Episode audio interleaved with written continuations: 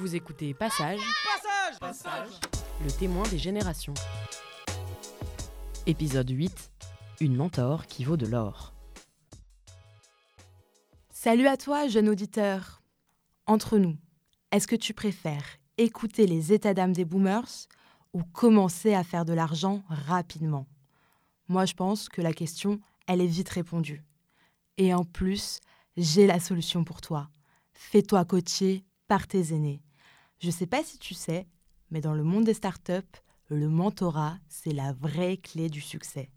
Bill Gates de Microsoft, il a eu Warren Buffett comme mentor.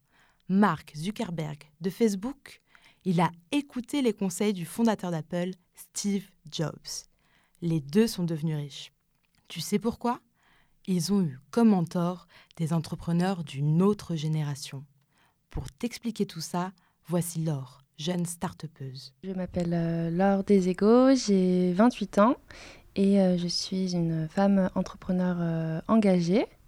Swapbook, du coup, c'est une application qui bah, permet aux lecteurs, aux, étudiants d'acheter, de vendre et de recommander des livres entre eux, donc à petit prix. Swapbook. Swap comme échange et book, bon, t'as compris. Et elle, c'est Nadine, sa mentor. Nadine Mouchet, j'ai 54 ans. Donc je commence à travailler dans l'édition scolaire avec des enseignants. Et euh, donc voilà, éditeur scolaire euh, dans une grande maison d'édition. Et puis que j'ai quitté au bout de 15 ans pour euh, écrire des livres. Et la thématique que j'ai choisie, c'est l'orientation. Si ça marche aussi bien entre Laure et Nadine, c'est parce que Nadine, elle a de l'expérience dans l'édition. Les livres, l'édition, tu fais lien? Bon, je te cache pas que tu vas galérer au début.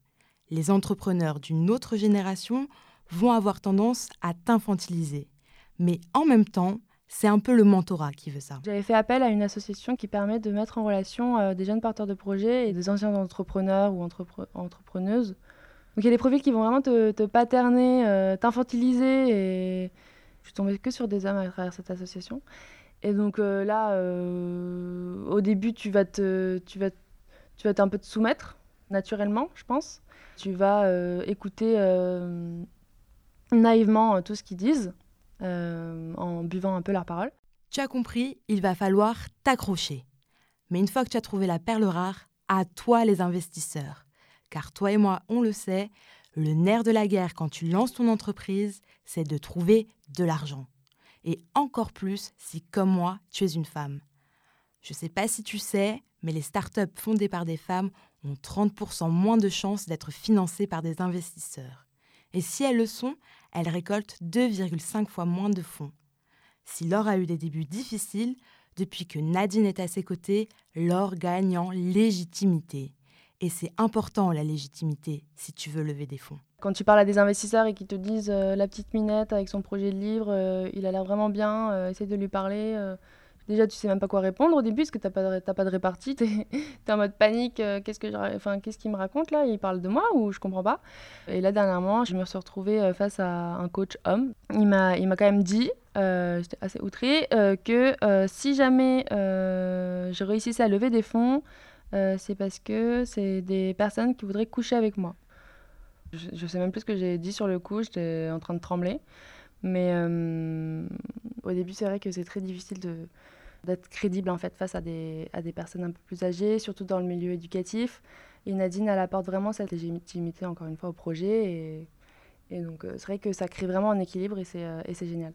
Bon, faut pas rêver, ton mentor ne va pas tout faire à ta place.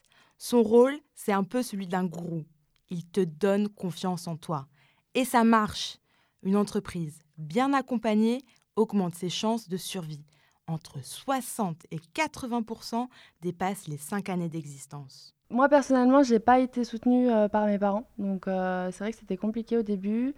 Euh, je cherchais plus bah, quelqu'un pour, bah, me, soutenir psychologiquement. Et Nadine, c'est vrai qu'elle a ce rôle-là. Je pense qu'elle m'a plus aidé de ce, sur ce côté-là que sur le projet en lui-même en fait. Les relations entre générations, c'est pas comme avec tes potes qui bossent dans ta boîte.